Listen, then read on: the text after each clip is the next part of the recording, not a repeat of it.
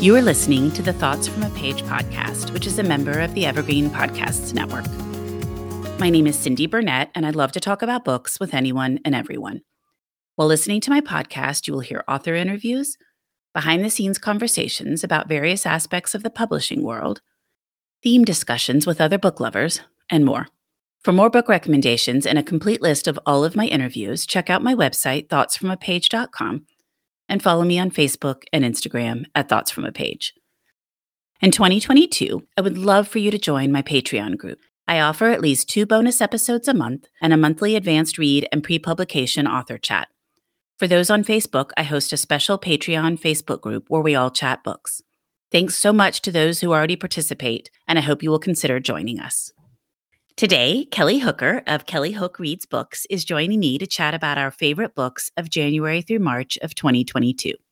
Kelly is an avid reader, reviewer, and bookstagrammer. She works part time as a speech pathologist in Michigan. She has two toddler boys and firmly believes that nap time is for novels. She is an audiobook enthusiast and loves hosting book club reads and author events. She creates beautiful seasonal reading guides to help readers pick up the right book at the right time. I thoroughly enjoyed my conversation with Kelly, and I hope you do too. I'm Allison Holland, host of the Kennedy Dynasty podcast. Equipped with a microphone and a long term fascination of the Kennedy family, I am joined by an incredible cast of experts, friends, and guests to take you on a fun, relaxed, yet informative journey through history and pop culture. From book references to fashion to philanthropy to our modern expectations of the presidency itself, you'll see that there is so much more to Kennedy than just JFK or conspiracy theories. Join me for the Kennedy Dynasty podcast. Welcome, Kelly. How are you today? I'm doing great. How are you, Cindy? I'm doing great as well, and I am so happy that you are back to talk books with me again. Thank you for having me. I am thrilled to chat about our favorites so far of the year. I agree. So each of us has picked 10 books that are our favorites from January through March of 2022. And then we're also going to highlight two that we read in this time period, but that were published in the past. So I'm really excited to hear what your selections are, see if we have any overlap, and just talk books with you. Yeah, I can't wait to get started. Well, why don't you start then? You can dive in. We're going by pub date. We decided that was the easiest way to organize them this time. So why don't you dive in to your first selection? Sure. My first book is No Land to Light On by Yara Zgheib. This came out January 4th, and I can't help but start out with my first five star read of the year. I read this months ago, and I just can't stop thinking about how really achingly beautiful this story is. I also had the opportunity to co host an author chat with Yara, which was incredible. And that always adds to my appreciation for the story as well. So, No Land to Light On follows a young couple, Sama and Hadi. And they immigrated from Syria to build their life in Boston. And they had established a life in the US for a few years. And then in 2017, the Muslim travel ban left them separated, and they were forced to really reconsider the meaning of home. So, from the opening chapter, I was deeply invested in their lives. My heart just felt like it was in my throat, um, even from the first chapter as this story unfolded. The couple was at the mercy of this system that really had no regard for their refugee status or the years that they had already been in the United States or the arrival of their newborn son who was in the NICU when Sama and Hadi were separated. This is a really quick read, but it just packs this serious emotional punch, which I know isn't for everybody, but I personally love that. Yara's writing is poetic, and I just loved how she explored deep longing and really the lengths that people will go to build a better life. She highlights the humanity of the Syrian people in a way that I hadn't read about before. And the other thing that was really unique that she did is she weaves metaphors about birds and their migration patterns throughout the story. And I'm not necessarily a bird person, but I just thought the way that she did this was so beautifully done. And during my author chat with Yara, she mentioned that this novel started out as her actual diary. And I didn't realize how deeply personal the story was for her until she mentioned that. But she is a Lebanese woman and was separated from her husband through a different executive order while her twins were in the NICU. And she talked about how her initial rage at the situation eventually softened and she was able to turn her anger into this novel. So I binged this book in two days with a combination of print and audio. The audio was great as well. And I highly, highly recommend No Land to Light On by Yara Zgheib. I've heard such good things about that one, and I was sad to miss your author talk, but I haven't read it yet. Oh, I'll be waiting for when you get around to it because it's just so beautiful. I have heard that. Well, I'm glad that you loved it. Yes. What's first for you? First for me is The High House by Jessie Greengrass. So, this book came out in early January, and it's a new addition to the expanding genre of climate fiction. And I found it to be an unsettling, character driven story. Francesca, a famous environmental scientist and activist, is preparing for the widespread disaster that will be coming due to climate change. Frustrated by a world that refuses to act, she begins to secretly prepare a house she inherited in the country for her son Polly and stepdaughter Caro to retreat to once the rising tides arrive. When a cataclysmic disaster wipes out portions of the country, Polly and Caro head to the high house to escape and meet the two caretakers, Sally and Grandy, individuals Francesca hired to look out for her children. The two pairs learn to live together in the wake of tragedy, dwindling supplies, and an uncertain future.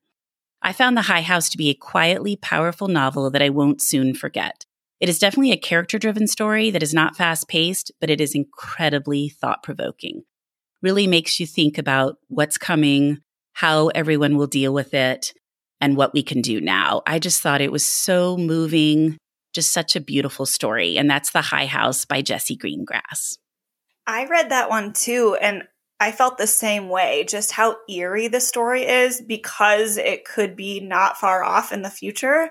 It just adds this extra element of like suspense and urgency. I really liked that one too. I think what's interesting about climate fiction, and I'm so happy that this is becoming a more popular genre, is that no one really knows exactly what's going to happen, so people are predicting it differently. And I just thought the rising waters is certainly something that people are beginning to talk more and more about as glaciers melt and things are happening like that. So I just thought it was very interesting to see her take on that and what people could do to prepare and what the world will look like. Absolutely. So, what's your next one? My next read is Honor by Thrity Umrigar, and this came out January 4th as well.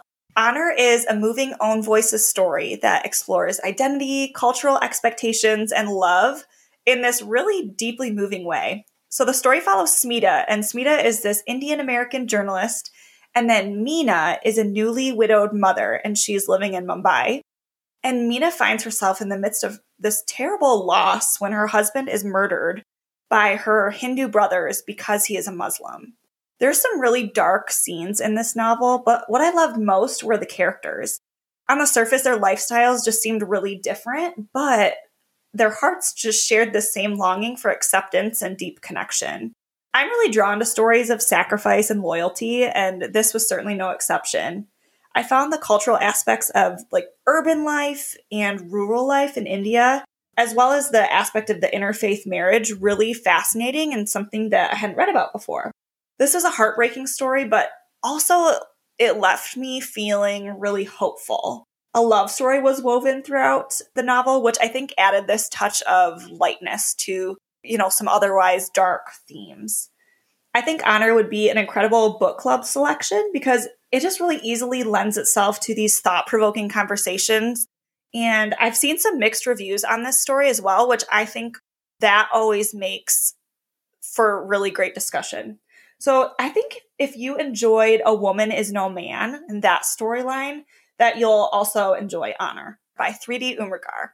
I have heard such good things about that book as well, but I've also heard how dark it is. And several people have said that they thought it was too dark for me, and it sounds too dark for me. I mean, it sounds beautiful, but I just, I can't do really grim right now.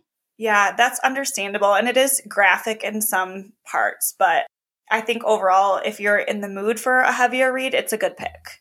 Absolutely. And like I said, I've heard really great things about it. The idea of it as a book club selection is a great one because I do think you're right. When there's more to talk about, and if you have seen some mixed reviews, that makes for much better discussion. Yeah, I agree. What's next for you?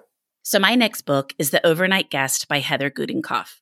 The premise of this thriller hooked me from the very beginning. True crime writer Wiley Lark is snowed in at this isolated farmhouse where she's gone to write her new book. The locale would be perfect, if not for the fact that decades earlier, at this very house, two people were murdered in cold blood and a girl disappeared without a trace. As the storm worsens, she finds herself trapped inside the house, haunted by both her own secrets and by the house's secrets. Then she discovers this small child in the snow just outside the house. No one else is around, and she can't figure out where the child has come from. After she brings the child in for warmth and safety, she begins to search for answers, which sends her down this long and windy path, and all sorts of wild and crazy things happen. The twists and turns were a lot of fun in this one, and while I figured a few things out, there were enough surprises to keep me madly reading until I got to the very end. I thought it was a page turner with a highly satisfying resolution. As you know, Kelly, and many listeners know, thrillers can be very hit or miss for me. Sometimes I just can't relate to the story or things get too far fetched. And I just thought this one was very well done. And it's also got a stunning cover. And that is The Overnight Guest by Heather Gudenkauf. This one sounds so good. You had me captivated when you were first talking about this. My issue is it's snowing here in Michigan in April, and I just need some lighter, like summer reads. But I've put this on my TBR for next winter, so it will feel more atmospheric and timely. You know, that's a good point. It's definitely a good one to be reading while you're curled up in front of the fire because it is freezing cold, super icy. All, you know, all this stuff is happening in the middle of this huge winter storm. So definitely either read it when you're in the winter or read it in the summer when you're ready for some cooler weather. Yeah, I think that would be perfect. Oh, and I forgot to mention when that one came out. It came out in January. Okay. My next read is Notes on an Execution by Danya Kukafka, and this came out January 25th. I have yet another heavy read that released in January, but I promise I have more fun books ahead. But my year has started off a little a little grim here. I'm laughing because I was like, okay, her books are really heavy so far. Don't worry, we'll we'll shift gears. But the the first early part of January for me, I was I was in a mood here, but the books that were really resonating with me are heavier. So we'll we'll lighten it up soon. Notes on an Execution is an intimate character study of Ansel Packard, and he is a serial killer on death row. The story also follows the three women who have played a prominent role in his life. So the story follows his mother and then his ex sister in law and the detective who worked to put him behind bars.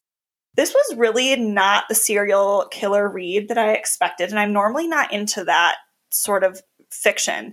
But I'm so glad that I picked this up. Through alternating perspectives and an hour by hour countdown to Ansel's execution, we get a glimpse into the childhood trauma that served essentially as the catalyst for landing Ansel on death row and how his young mom really was ill equipped to be a mother and the struggles that she was going through. So it, it really focuses on her background as well. Ansel's chapters are narrated in the second person, which was a really unique stylistic choice because I felt like as a reader, it made me feel really unsettled. Like I was the person on death row and I was in Ansel's position. And I think that this style allowed me to muster up some empathy for a man who had committed really horrific crimes. I thought the writing was absolutely riveting. And like I said, the structure of the story is really unique, and I hadn't read anything like it before. I really appreciated the questions that it raised about morality and the choices that we make, and really the inherent goodness or evil of human nature. This was fantastic on audio, and really, despite the character driven pacing, I just wanted to do one more load of laundry. I just couldn't stop listening and I was just that captivated by it. So that was Notes on an Execution by Danya Kukafka, and that was a four and a half star read for me. I have heard such great things about this one, but again, I just think I'd never sleep again if I read it. Yeah, I think as a parent, it's a hard read too because it forces you to think about how your parenting choices can impact your child. There have been a lot of books like that lately that kind of focus on parents and how their choices and how their raising of their children have impacted their children. And as a parent, that just really can stress you out. Yeah, definitely. Definitely. Well, hopefully you have a, a lighter read coming up next. What do you have next, Cindy? I have The Magnolia Palace by Fiona Davis, which came out in late January. I am always a huge fan of Fiona's. She is delightful herself, and I love her books. I'm such a huge historical fiction fan, and she focuses on iconic New York City buildings as she writes her books. And so I just love learning about a new building and then going and visiting it afterwards when I get up to New York City. And I just feel like her books are such a treat. Her latest novel takes place at the Gilded Age home of industrialist Henry Frick. Using a dual timeline format, Davis toggles between 1919, when the Frick family still lives there, and 1966, when the home has become the magnificent Frick Collection, a museum still in operation today. In the later timeline, a Vogue photo shoot is occurring, and when one of the models is fired along with a museum curator, they stumble across a hidden message that leads them on a hunt that uncovers the truth about a murder that occurred at the Frick years earlier. The Magnolia Palace started slowly for me, but then it gained momentum as Davis weaved the Frick family members into the story and provided interesting details and stories about the Odd family who created one of New York City's finest museums. I have always loved the Frick collection, so I was very excited when she said that's what she was writing about. The Frick has been closed, I think, since pre COVID and is still closed. They have a little kind of pop up museum over on Madison, but I'm anxiously awaiting the Frick's reopening so I can go through it now that she's written this book about it. I had no idea how odd Henry Frick was and also how he went about collecting his art and just everything the family did and that this murder had occurred. I didn't know any of it. So it was just really fascinating to see this glimpse into this famous home, now museum, that still remains with so many of those Fifth Avenue mansions gone. It's always been such a treat for me to go through the Frick. So I thought this one was great. It's probably my favorite of her books, and I just thought it was wonderful. And that's The Magnolia Palace by Fiona Davis. I read that one too. I did enjoy it, but I think that your appreciation for New York City, because you've been there so often, really just deepens your love for, you know, her books. And I, as I was reading this story, I just wanted to go there because I feel like just seeing the building in real life would make such a difference for what you're seeing on a fictional page. I do think that's right. And kind of knowing more about the Frick. Like I have been there, I understand his art collection. I know what it looks like. I love the Fifth Avenue mansion aspect of it and that whole Gilded Age. I do think it can make a difference to have been familiar with some of these buildings as she writes about them. Yeah, absolutely. So, what's up for you? Next up for me is The Violin Conspiracy by Brendan Slocumb, and this came out February 1st. My musical experience is really limited to being a fourth chair clarinet in the seventh grade band. but even so, I just found myself oddly invested in the fate of this missing violin. This is a really fantastic debut that centers around African American classical musician Ray McMillan. And when Ray's Stradivarius violin goes missing, he is desperate to find the culprit. This isn't just any violin, it's a family heirloom passed down from his ancestor who was enslaved, and it's valued at $10 million. So, this is a slow burn mystery. There's not a lot of action in the middle, but I was still so invested. I just had to find out about the fate of this violin. In addition to Ray's search for his instrument, I appreciated the author's own voice's perspective because he himself is a Black musician and violinist. And so he really touches on that perspective about what it's like to be an underrepresented classical musician. In the author's note, he explains that many of the instances of blatant racism that Ray's character experienced were taken directly from his own life. So I just really appreciated hearing kind of that personal aspect to his story um, because it's definitely one that I hadn't heard of before. I want to talk about the audiobook for a minute because it was so, so good. The audiobook is narrated by JD Jackson, and I recognized his voice from his narration of Attica Locke's Bluebird, Bluebird. It's just so distinct and low and just really draws you in. So he brought Ray's life and despair and desperation just to my ears in a in a wonderful way. So I'd highly recommend the audiobook if you're going to go that route. This was a four-star read for me, and that was The Violin Conspiracy by Brendan Slocumb. So as you know, this book was not a hit with me. I read it really early on, and I immediately could figure out who did it. So that sort of spoiled that for me. And then I just didn't feel like it was really a mystery. I felt like there was the mystery of the violin, but there wasn't very much focus on it. And it was so incredibly slow. So it just didn't work for me. I think it was a two star for me.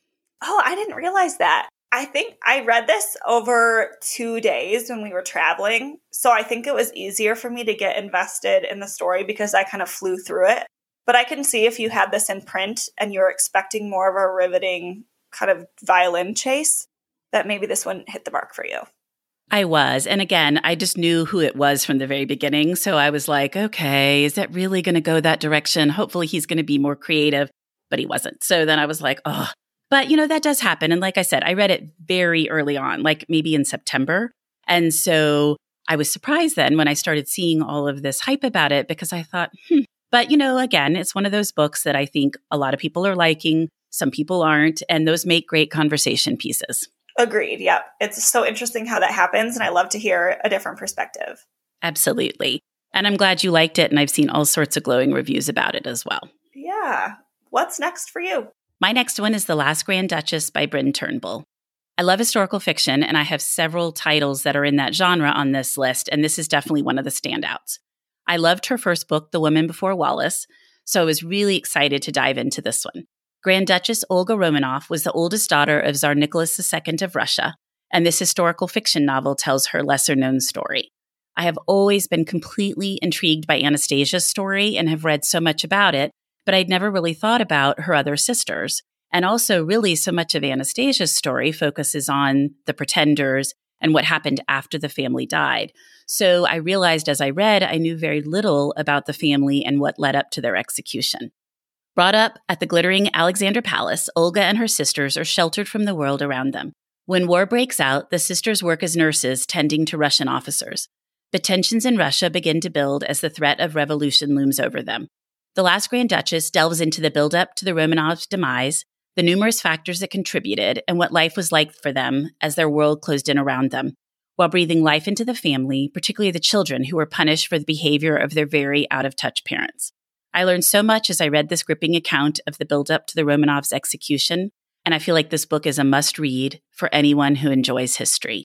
I just was completely fascinated by how out of touch the Romanovs were. Like, I just didn't realize that, and that they were doing these tours of the country, which are kind of a little bit reminiscent of what Will and Kate just went through in the islands that they were visiting in the Caribbean, but where they were touring around thinking everybody loved them. And instead, everybody was like, okay, this is not working for us. Let's do something different. And that they just completely isolated themselves. So they really didn't have a pulse for what was happening out in their country.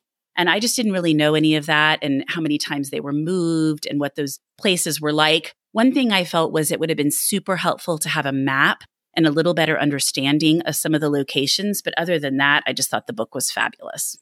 And that was The Last Grand Duchess by Bryn Turnbull.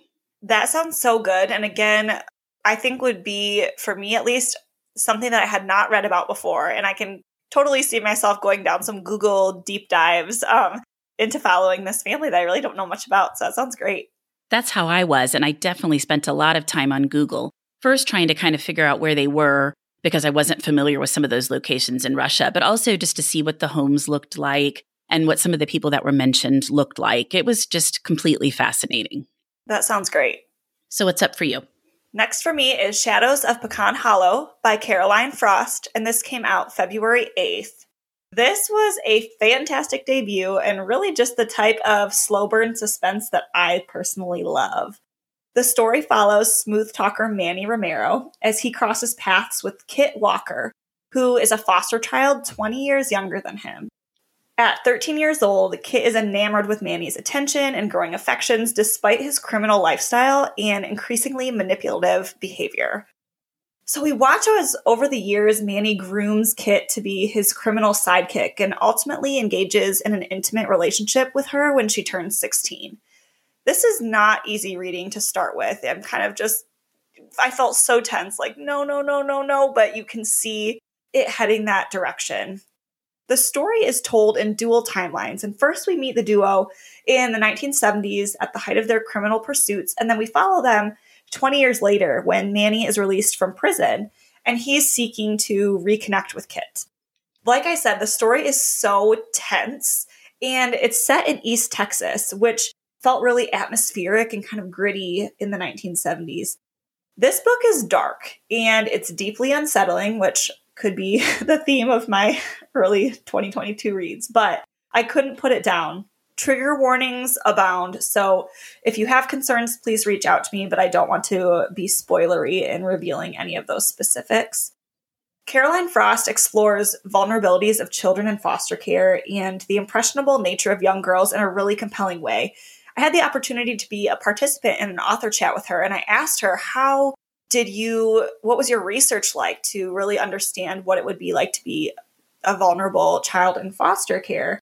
Um, and she actually is a psychotherapist by trade. Um, and this really informed her research and writing, which makes complete sense. She just had such a grasp of trauma and how that can play out as an adult. And it's she also mentioned that the story took her 10 years to write. And I, I think that also makes complete sense because it's the way that everything comes full circle is so thorough and thoughtful. Overall, I just love the themes of loyalty, community, and the search for belonging. And this is a story that originally I rated four and a half stars, but I think I might consider bumping it up because of how often I still think about it. That was Shadows of Pecan Hollow by Caroline Frost. Well, as you know, again, this is another one of those that I struggled with. I read it not that early on, but I'd heard really mixed reviews, and so I wanted to see what it was all about. And I liked it at the beginning. I mean, it is dark and it's a grim subject matter, but then it just goes off the rails in like the last third of the book for me. I just thought it was so unrealistic and just truly, I thought it was almost like a made for school, made for TV school special at the end. And I just couldn't deal with that. Like it, it really bothered me. Yeah, that was that was the one reason initially that I had kind of bumped it down to four and a half stars. Is there was one scene in particular that felt like it was yeah an after school special and it was like a little too heartwarming for the story overall. But just the way that the story sat with me, I really enjoyed it. Sorry, it was a miss for you. Oh, that happens. Absolutely. And I mean, to me, books that stay with me, like you're describing it staying with you, are the books that I like the best. And definitely, I think there have been a fair amount of mixed reviews for that one, but people either really love it or really don't like it. You know, there doesn't seem to be a lot of in between. Yeah, it's a little bit of a polarizing read for sure. And that's okay. Because again, like you said, that those books are the ones that I think really do cause people to have conversations and want to read and all of that. So there is definitely nothing wrong with having various opinions about a book. No, I think it's I think it's fun. I think it's fun too. What's your next read? My next one is Love and Saffron by Kim Fay. I just loved this book so much. I love books written in epistolary format, so I think from the beginning that really sat well with me. It's a short book in an era of way too long books that seem like they need to be edited down all the time. So I was very happy to have a book I could sit down and get through it quickly. Everything was still in there that needed to be wonderful characters, wonderful story, but it didn't just go on and on. So it's set in the 1960s and it tracks the friendship between two women, Imogene and Joan, as they get to know each other through letters. Imogene is a longtime columnist for a magazine and lives on Camano Island near Seattle. Joan, who is younger, is a new food columnist in Los Angeles. When Joan writes Imogene a fan letter and encloses a recipe and some saffron, the women begin a correspondence that develops into a wonderful relationship. Incorporating the history of the era, food, and personal tidbits, the women bond and become close friends as they correspond about their lives. This novel is filled to the brim with humor and heart and is a joy from start to finish. I was surprised that it actually delves into a little bit more serious topics than I was expecting, but that was wonderful. I felt like it just made the book an even deeper and better read. I just thought it was such a beautiful book, and that's Love and Saffron by Kim Fay. Oh, I loved that one too, and I normally don't enjoy heartwarming books as much as other readers seem to, but I think this, when I was reading this, I was thinking about you, and I, I think I shared that with you. I just love like how these women formed a friendship even though they're in different parts of the country and different phases of life and yeah it just it made me feel so full inside. I loved it. That made me so happy when you said that and now every time i see the book i always think of you but uh, that's so interesting about not liking heartwarming stories i know i don't know what that says about me but I do I do enjoy them, but it needs to be kind of a palate cleanser read. And then when I compare my thoughts on the book compared to rave reviews that other people have. I just don't seem to like be at that same level of excitement or enjoyment for heartwarming stories as I do for other reads. Well, I think it's so fun to learn different things about people in their reading habits and what appeals to them and what doesn't. Because definitely, as I said earlier, those books that stick with you are the ones that you're going to love the most. And it just really depends on what hits you, you know? Exactly. So, what's up for you? Okay, I can't wait to talk about this read. This is Woman on Fire by Lisa Barr, and it came out March 1st. And this is my second five star read of the year. And I just cannot help but rave about this book. I just want to push it into everybody's hands. A Woman on Fire is everything a five star read should be. We have an exhilarating art heist, a manipulative maniac, and an eager young journalist that's really at the heart of it all. Journalist Jules Roth finds herself in the midst of an international art scandal as she searches for a stolen Nazi era painting. Ernst Engel's infamous Woman on Fire painting resurfaces after being missing for decades, and so many people are laying stake to its claim. A rich cast of characters race to track down the highly sought after painting, and it just made for an incredible story. To me, there's nothing better than a genre mashup, and this story certainly delivers in that department. So we have a layered historical mystery, this thriller esque ending, and then there's a little bit of romance to boot. And I just think that there's something here for everybody. Lisa Barr has written a really gripping story that I feel like was really unputdownable. I was so invested in the fate of the painting and the livelihood of these characters. This story, as I was reading it, it really unfolded like a movie in my mind. It was so cinematic in the way that I could picture everything. So I wasn't surprised to find that Woman on Fire is heading to the big screen, starring Sharon Stone. And I loved your interview with Lisa and just to learn more about her background, and I can't wait to hear you talk more about that. I'm also excited to co host a book club and author chat with Lisa at the end of the month. And that was Woman on Fire by Lisa Barr. I can't wait to participate in your book chat because I love this book as well. And I just loved the art aspects of it, you know, kind of the deep dive into the art world and everything that happens there. I loved the Nazi theft aspects of it and the things that Lisa actually based on events that really happened, which were just fascinating. I don't want to spoil anything because that part of the story is so captivating, but I just thought it was fantastic. This one's on my list as well. So I'll just talk about it right now since it came up for you sooner than it will come up for me. But I loved chatting with her. And I was really enthralled with how she came up with the idea for the painting. And I asked her a lot about that. Like, did she visualize it? And she said it literally just kind of came to her and she was able to put that to the page so well. Didn't you feel like you could envision what the painting looked like? Yes. It almost, I was Googling because I'm like, well, surely this must be a real painting. But it's, it's so interesting how she brought that to life. I agree. And again, I can't wait to chat with her with your event at the end of April and hope other people will join in. I know you've already had a huge sign up. Yeah, yeah. We have, I think, about 70 people signed up. And I just think the more the merrier. I think it's going to be a great time chatting about this book. It was such a pleasant surprise for me. I'm not typically invested or interested in art. And so to just be swept away by a story for a topic that I didn't think I would initially love was so fun for me. And the characters are so fabulous. You know, they're different and there's different aspects to them and things that I'm not sure I would normally be drawn to. I just thought she handled so well. Yeah, she definitely did. Good. What book is next for you? The Cartographers by Peng Shepherd. So, as you know, because you participated, my Patreon group was able to read this one early and meet with her on Zoom, which I thought was such a treat because there is so much behind the scenes detail in this book. And to listen to how she came up with the story and how it all came about. And then her writing process is fascinating. So I just really enjoyed the book. And I think after speaking with her, I enjoyed it even more. When Nell Young's estranged father, a renowned cartographer, is found dead in the New York Public Library where he works, she discovers that he was clutching the very same basic gas station map that caused their falling out years before. Curious about the importance of the map and its potential link to her father's death, Nell conducts research and discovers that the map is exceedingly rare, in fact, it is the only one left of its kind because an unknown collector has destroyed every one but the one her father owned. Baffled by this bizarre discovery, Nell sets out to uncover the secrets behind the map.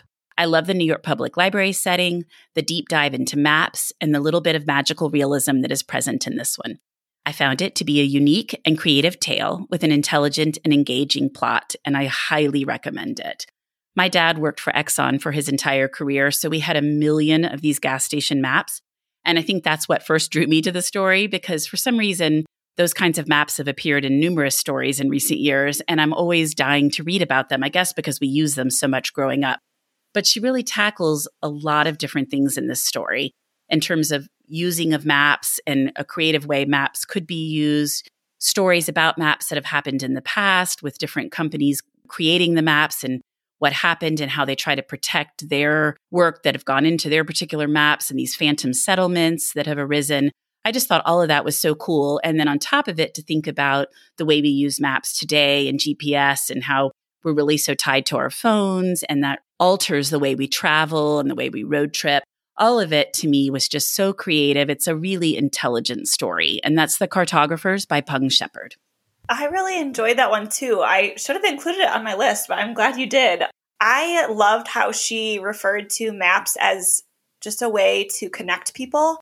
And I hadn't thought of that aspect before. And I love your personal connection to the story too with your dad and having all of these maps around. I think that's great. And with this story too, I was a little hesitant about the magical realism aspect because sometimes that doesn't land for me. But for whatever reason, it really worked here in the story. And I thought the story was better because of it. I agree. I'm not usually a magical realism person either but I definitely think it added a lot to this story. And it was just so creative. And again, it's one of those things that I continue to think about. Like, what if that could happen in real life and how cool would it be? And I just thought it was so well done. I did too. I'm glad you brought that one. So, what's up for you next? The Unsinkable Greta James by Jennifer E. Smith, and this came out March 1st. I love this one. Yes. After a few heavy reads, as you've seen, I just really was craving a lighthearted palate cleanser that wasn't a rom com. Um, the unsinkable Greta James really fit that bill perfectly. In the wake of her mother's death, famed musician Greta James is reeling after this disastrous concert and relationship fallout. And she reluctantly sets sail with her father on the Alaskan cruise that he had originally planned to take with her mother to celebrate their 40th wedding anniversary. I loved Greta's character. She was just so fiercely independent and she was really convicted in her aspirations to become a musician. And she did that really despite the pushback that she had received from her father over the years. And her dad was just so practical and he wanted what was best for her. He wasn't trying to be, you know, negative, but you could really see kind of both sides of their perspective, which I liked. And of course, what would cruising with a bruised heart be without a little romance, I appreciated that Greta's romantic life wasn't the main event of the story here. It was present. I don't mind romance as a subplot, but I really want there to be more layers and depth to the story for me to feel invested. And I thought that Jennifer E. Smith did that so well. I just like how she explored complicated family relationships and romance and really moving forward after loss in a thoughtful way. I thought this story had similar themes to One Italian Summer, and was also a little reminiscent of songs in Ursa Major with the feature of a female musician.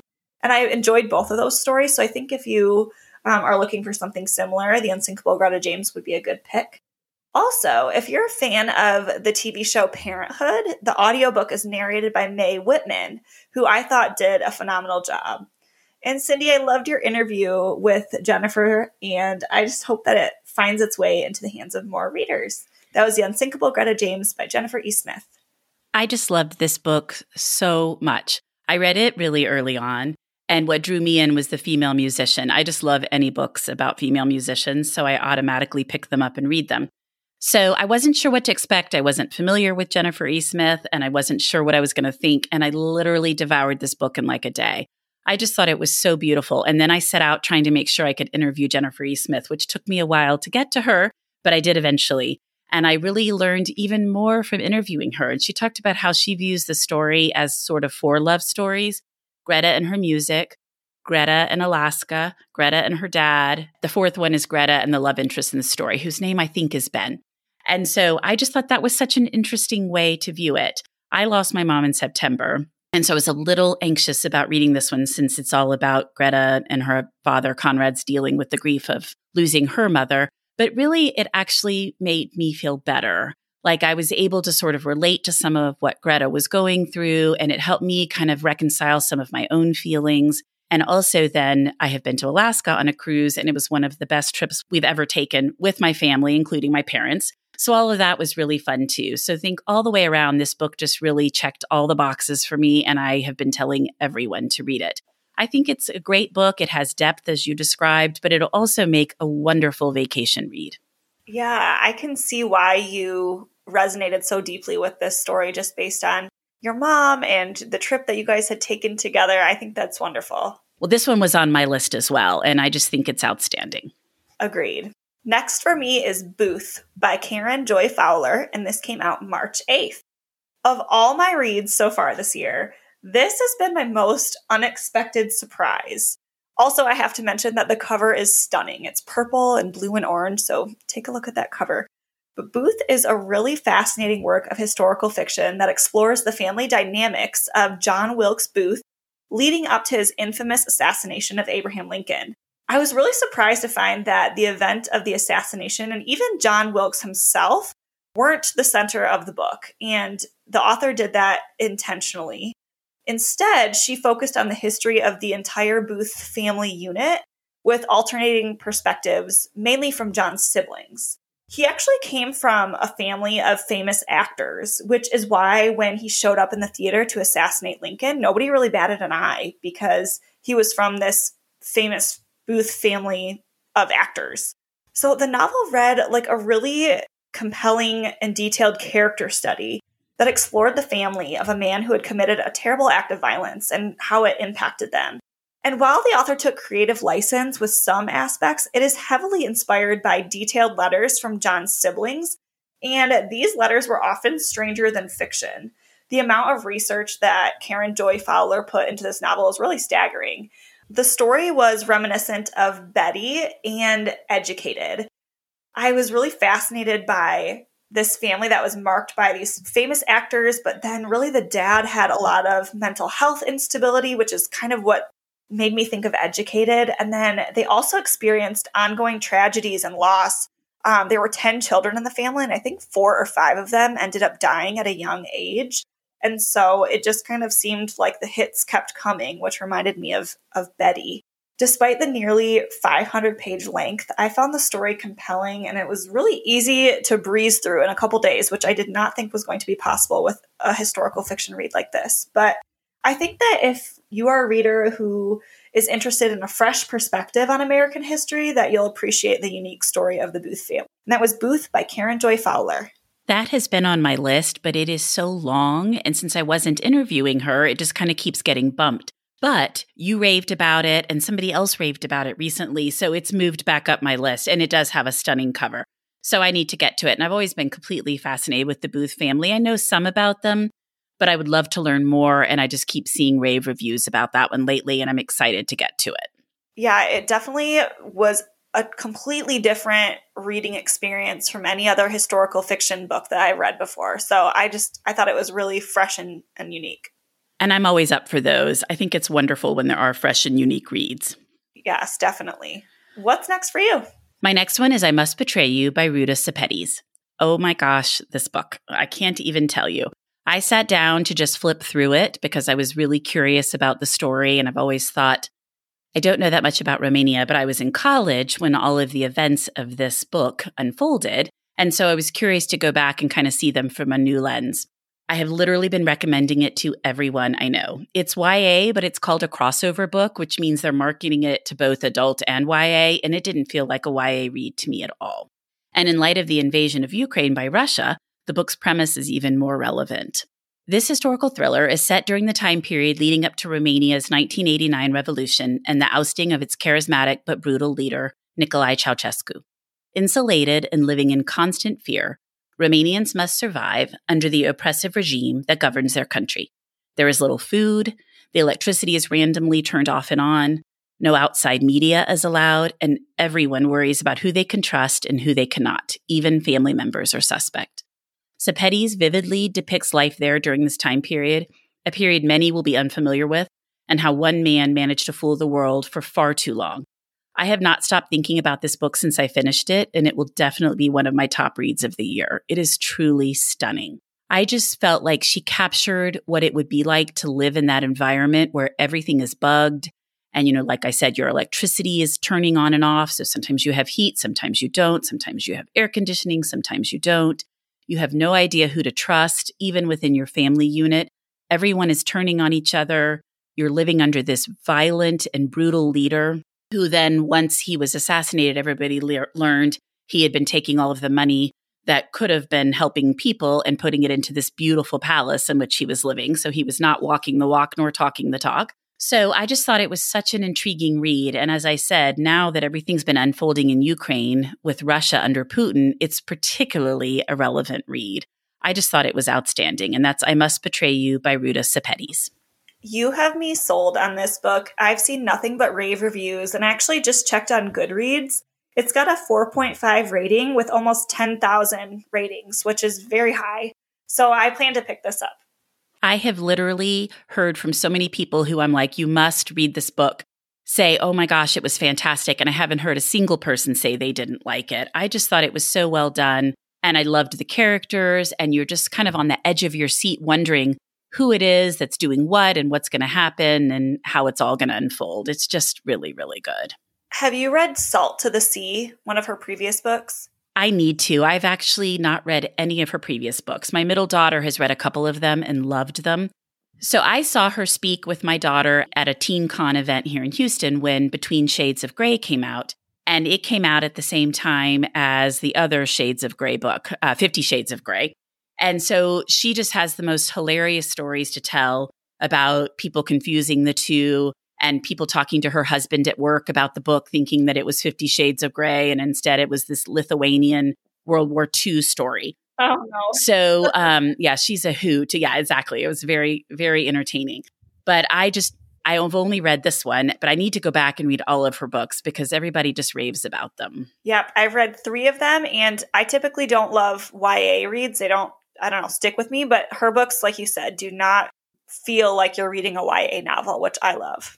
I've thought a lot about the fact that they categorize them as YA as to why they do that, because to me, it doesn't really seem like a YA book, but it could be, I guess. But I'm wondering if they're really trying to make sure they get taught in schools and they're picked up that way. That's all I can figure. Yeah, and just the ages of the protagonists, maybe, but. Yeah, maybe. Okay. Well, good. Well, what's up next for you? Next for me is Tell Me Everything, the story of a private investigation by Erika Krouse and this came out on March 15th. This, I think, is my favorite nonfiction new release of the year so far. Tell Me Everything is part memoir and part national scandal expose. So, author Erika Krouse shares her own personal story as a private investigator working to hold a college football program and student athletes accountable for multiple sexual assaults. It's so interesting to me because essentially Erika stumbled into her career as a private investigator. Prior to this role, she had had a hodgepodge of jobs and really no formal training in this field. But how she got connected to becoming a private investigator was people just naturally would tell her things, unsolicited things about their life that they really hadn't told anybody. And a man just had opened up to her about something that he had never opened up to her about before. And he said, You know what? You need to come work for me. Like, if you can draw this information out of me, I've never told anybody this, like, you need to be working for me. So I thought that was interesting how that came into play. But despite her lack of experience, her instincts and her own personal history of sexual abuse as she grew up really enabled people to share information with her that had eluded other investigators. So she takes this skill and really puts it to work to solve some of these cases. And Erika's investigations led her to her involvement in what became a really historic civil rights case. So, given the graphic subject matter, this is a difficult read, especially when Erika delves into her childhood and her own experiences. But I do think it sheds light on the systemic issues surrounding campus assaults that are perpetrated by these seemingly invincible student athletes. So, readers who were drawn to Chanel Miller's memoir, Know My Name, or have an interest in college sports will want to pick up Tell Me Everything by Erika Krouse. And it has a fabulous cover. I just love that cover. It's so unique, yeah. But it is definitely too graphic for me. But I was just thinking that a good one to analogize to it would be Know My Name. And those stories are just way too depressing for me, but I think they're incredibly important and I'm glad they're getting out there. Me too. I did this on audio, and for me, sometimes I can take in heavier reads when I'm listening versus when I'm reading it on the page for some reason. And that might just be my own preference. But the audiobook, I finished it again in a couple days. And so it didn't feel like I was spending all of this, you know, time reading about these cases. It was just kind of a quick listen, but I really, I really enjoyed listening. That's a good suggestion. What is next for you? It's my last one, and it's The White Girl by Tony Birch. So I stumbled across this book, and my parents lived in Australia for four years, and I loved visiting them. Got to spend a fair amount of time there, thought it was a wonderful country, saw various different places in the country, and just really enjoyed my time there. So as soon as I saw that this book was available, I knew I had to read it. It also has this beautiful, beautiful cover that is so evocative of Australia.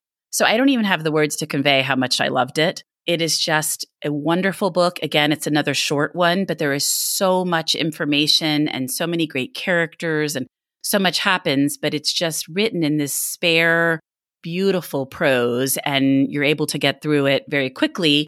And it's not bogged down with a lot of extra stuff that doesn't need to be there. It's set in the 1960s Australian town of Dean, a fictional town representative of every town in Australia. Odette Brown and her fair skinned granddaughter Sissy live in the Aboriginal section of the town, Quarry Town, and are subject to the restrictions placed on them by the welfare authorities. When a new policeman arrives, Odette realizes that Sissy is in danger of being taken from her with absolutely no recourse on Odette's part, because during this time period, Aboriginal people could not be Australian citizens, nor even make basic decisions for themselves, such as when and where to travel or what job they would hold. Birch vividly describes what it was like to live as an Aboriginal person then and the countless hardships they endured, while also weaving in a beautiful tale of family and the lengths that people will go in order to protect each other. I loved Odette, and her strength and perseverance against all odds will stay with me for a very long time. Tony based the strong female characters on his own relatives. And I just thought that was such a wonderful connection because he's able to write this older woman so well. And I asked him about that when I interviewed him because I was just curious if he had found that difficult. And he said he was raised by all of these strong women. And so it wasn't difficult at all. And that he gets asked that all the time, which I thought was interesting. But I also just thought with this focus these days on what's happened in the past here in Canada recently, Australia, it was interesting to compare and contrast the story of the way Native peoples were treated various places and how it unfolded for them. And he and I had a long conversation about that in our interview as well. And I felt it was really interesting to understand some of the differences and the similarities. But again, I just absolutely love this one. And it's The White Girl by Tony Birch. I hadn't heard of that one until you interviewed him, and it sounds really interesting. Was this released in Australia a few years ago? It was. So okay. it was released in Australia several years ago. And I asked him about that as well because I thought it was really interesting that it was just recently released here. And he thought it had a bit to do with how everybody is now really focusing on some of the things that have happened, like in Canada and in various aspects of the US with respect to the treatment of the First Nations people. So, yes, it was interesting to see. And he has won all sorts of awards as an Aboriginal writer in Australia. Interesting. That sounds like a great pick. It was really good. What's up for you? The Diamond Eye by Kate Quinn, and this just came out on March 29th. Just when I thought that I was burnt out on World War II fiction, Kate Quinn has really sucked me back in. I think as an author, she has this uncanny ability to highlight true stories of overlooked women from the past. The Diamond Eye is based on Mila Pavlichenko, and she is also known as Lady Death. Mila is a single mother and history student and she becomes a skilled sniper with over 300 kills for the Red Army. The timing of this book is eerily relevant um, because the story takes place in present day Ukraine as the Soviet Union was faced with a German invasion. The story alternates between Mila in the trenches and then 18 months later when she takes a goodwill trip to the United States. And while she's in the States, she develops this unlikely friendship with First Lady Eleanor Roosevelt, which I thought was so interesting and historically accurate. The audiobook is narrated by Saskia Marleveld, who has narrated all of Kate's previous novels. I just love her narration so much because she does so well with the various accents and different characters. So I actually listened to this as I read it in the physical format as well it almost feels like you're listening to a full cast recording the way that she's able to narrate. So I'd highly recommend that. I just love that this story was a completely different perspective on World War II that I had never read about before. I was just so lost in the trenches with Mila. There's really a focus on, you know, heavy combat. So if you're not ready for that right now, that could be something to to keep in mind, but I was just really sucked into this story. What else was fun is there is a reference to Nina, and she's a character from uh, one of Kate's previous novels, The Huntress. And it's so fun to pick up on like those little nuggets that the author leaves and kind of references their previous books or characters. So that was a fun connection. Mila had a really instrumental role in securing a win for the Allies, and I'm so glad that her story is finally being told. That was The Diamond Eye by Kate Quinn. I still need to get to that one, and I've heard such wonderful things. And I think it is so interesting how relevant it is to everything happening in Ukraine right now. Yeah, I just can't imagine that when Kate was writing this story that she, you know, could imagine the world that it was the book was going to be released in, but it's it's incredibly timely. It is. So that wraps up our 10. And it was really interesting to see we did have a couple overlaps, which is fun. And then I loved hearing the ones that you recommend. I've added several to my list, and it's always just fun to hear what you've read and loved. Likewise. Now I would love to hear your two that you read during this time period, but that were published prior to 2022. Yes, I finally read The Stationery Shop by Marjan Kamali, there is something really special about a story that spans decades. And as a reader, I love the bird's eye view of watching characters evolve over the course of their lives. The Stationery Shop is a really tender story about young love and cultural change and the paths in life not taken. The story follows Bahman and Roya, and they are a young Iranian couple and they fall madly in love, but they fall in love amidst the backdrop of really severe political unrest. And so, due to circumstances outside of their hands, their love is not able to withstand the political climate. But as serendipity would have it, they reconnect decades later. At the heart of the story is a stationery shop in Tehran that serves a special purpose for these characters.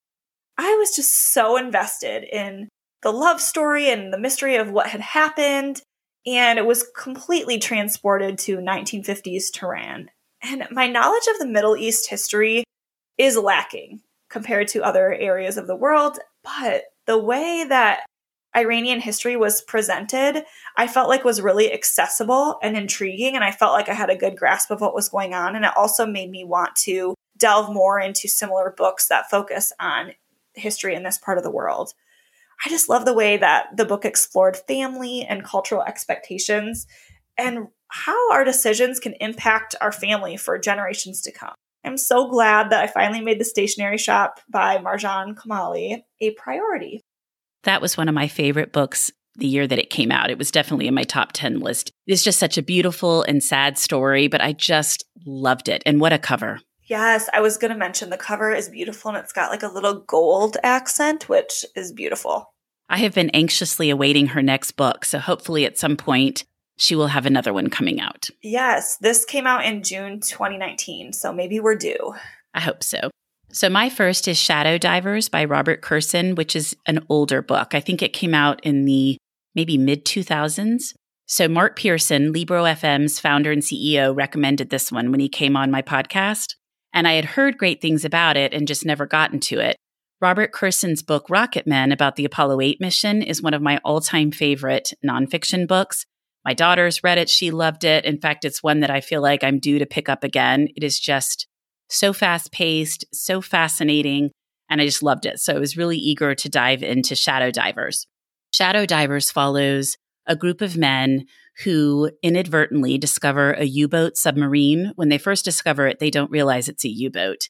They just know it's some kind of submarine. So the first thing that they do, they spend several years deep diving because it's in very deep water off the coast of New Jersey, diving over and over again into the sub, taking different people down with them. There are some definite heartbreaking things that happen as some of them go down to try to investigate the submarine, but to try to figure out if it is a U boat or what type of submarine it is. And then once they finally do discover that it is a U boat, figure out which U boat it is. So they spend years diving the boat and then they spend years researching what boat it could be because based on records and all these different people they contact around the world, no U boat was supposed to be off of the coast of New Jersey at the end of World War II. And so it's just absolutely fascinating, intriguing look at how they determine what boat this is. And they do ultimately figure it out. And it's so interesting to see how records that were just quickly changed or quickly marked down ended up impeding so much of their research and how things have changed in terms of you know how things were recorded then versus how they would be recorded now but it was just So, so interesting. Such a wild story. And I did it on audio and I just highly recommend it. And that is Shadow Divers by Robert Kurson. That's great. I love that recommendation. And I actually got it from the library for my husband. And so he read it and really liked it too. So if you're looking for a book for the man in your life, that could be a good pick too. Absolutely, because there is a lot about naval technology and submarines and how they distinguish. But on audio, I could just kind of move on through that. But most of the time, it's really about these men and, and the lengths they went to once they determined that, you know, men had obviously gone down with the ship and that they wanted to make sure that they let families know what had happened to their loved ones. Definitely. Next for me is What Happened to You Conversations on Trauma, Resilience, and Healing by Bruce D. Perry and Oprah. It is rare that I completely binge a nonfiction book. And it's equally rare that I recommend a book to everyone. And I mean absolutely everyone, like all the people on the face of the earth. But here we are. This is that book for me. What Happened to You reframes the question, What's wrong with you? Oprah and trauma expert Dr. Bruce D. Perry explore cases of trauma and how our experiences unconsciously shape us. This is a really informative book, but Oprah is so vulnerable in sharing her own story. It read part memoir in that regard. She opens up about her personal history of childhood trauma and the ways that it's manifested in her adult life. I just thought that the writing was so engaging and the audiobook reads like a podcast interview. So it didn't feel like a textbook at all, even though some of the information could be in that format. But because of the podcast interview setup, it was so intriguing to me. There are even clips from Oprah's show to go along with some of the cases that they highlight in the book. So if you're listening on audio, you get that extra little treat of those clips. I just highly recommend this read for anyone who has experienced trauma, knows somebody who's experienced trauma, or works with people in truly any capacity. So, a healthcare worker, a teacher um, are specific jobs that are coming to mind. At times, the subject matter was heavy, but ultimately, these stories felt like a beacon of hope.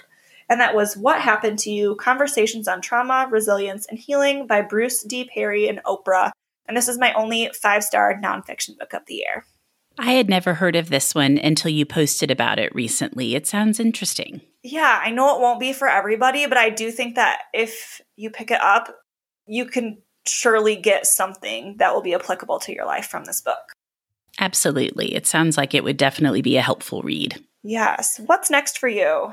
So, my last one is The Buses Are a Comin' by Charles Person. I partly read, partly listened to this one, and I highly recommend both. The audiobook is fantastic, and the book includes some amazing photos from the Freedom Rides. Buses Are a Comin' should be required reading in the United States because this personal history of the Freedom Rides of 1961 is quite an amazing story, but it is also truly horrifying at times. It often made me feel really mad and really sad. The bravery and strength of the individuals who participated in these rides to secure equal rights for all in the face of such pure hatred was mind boggling to me. The fact that some people were so upset by integration that they would wait for buses to arrive just to torment and attack the riders is crazy to me. But I was also so impressed by those who were willing to risk everything to secure the rights they should already have. And that was the thing that just kind of over and over again stuck with me is that some people were so willing to try to prevent other people from sharing the rights that they took for granted for these poor souls that had to do everything in a second class manner. It just really was very hard to stomach. I learned a ton about the build up to these rides and the clever strategies used to prevail. This book is a fabulous history lesson, as well as a good reminder about sticking up for what you believe and doing what is right. And I just highly, highly recommend it. And that was The Buses Are a Comin' by Charles Person. That sounds like such a moving read. I'm definitely adding that to my TBR. I think it was a very interesting read, and I think it provides a good history lesson for people that weren't around when some of this was happening to kind of understand how we got to where we are now. Yeah, that, I think that sounds like an important one. Well, Kelly, this has been wonderful. I loved hearing about all of your reads. As I said before, I've definitely added several to my list, and it's really fun to hear what resonated with you and why. Yes, thank you so much for having me. I love chatting books with you as always, and it's so fun to hear your highlights of the year.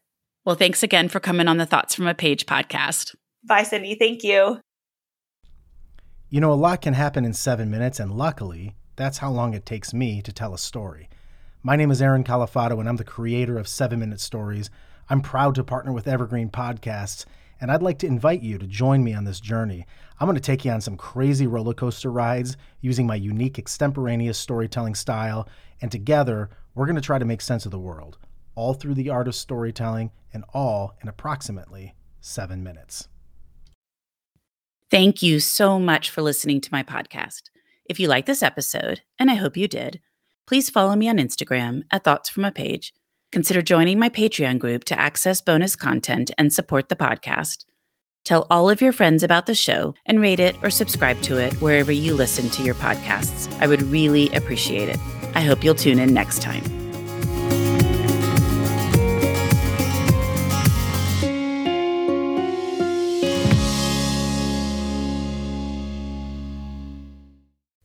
Are you tired of seeing your teen or young adult struggle on a path that clearly isn't the right fit?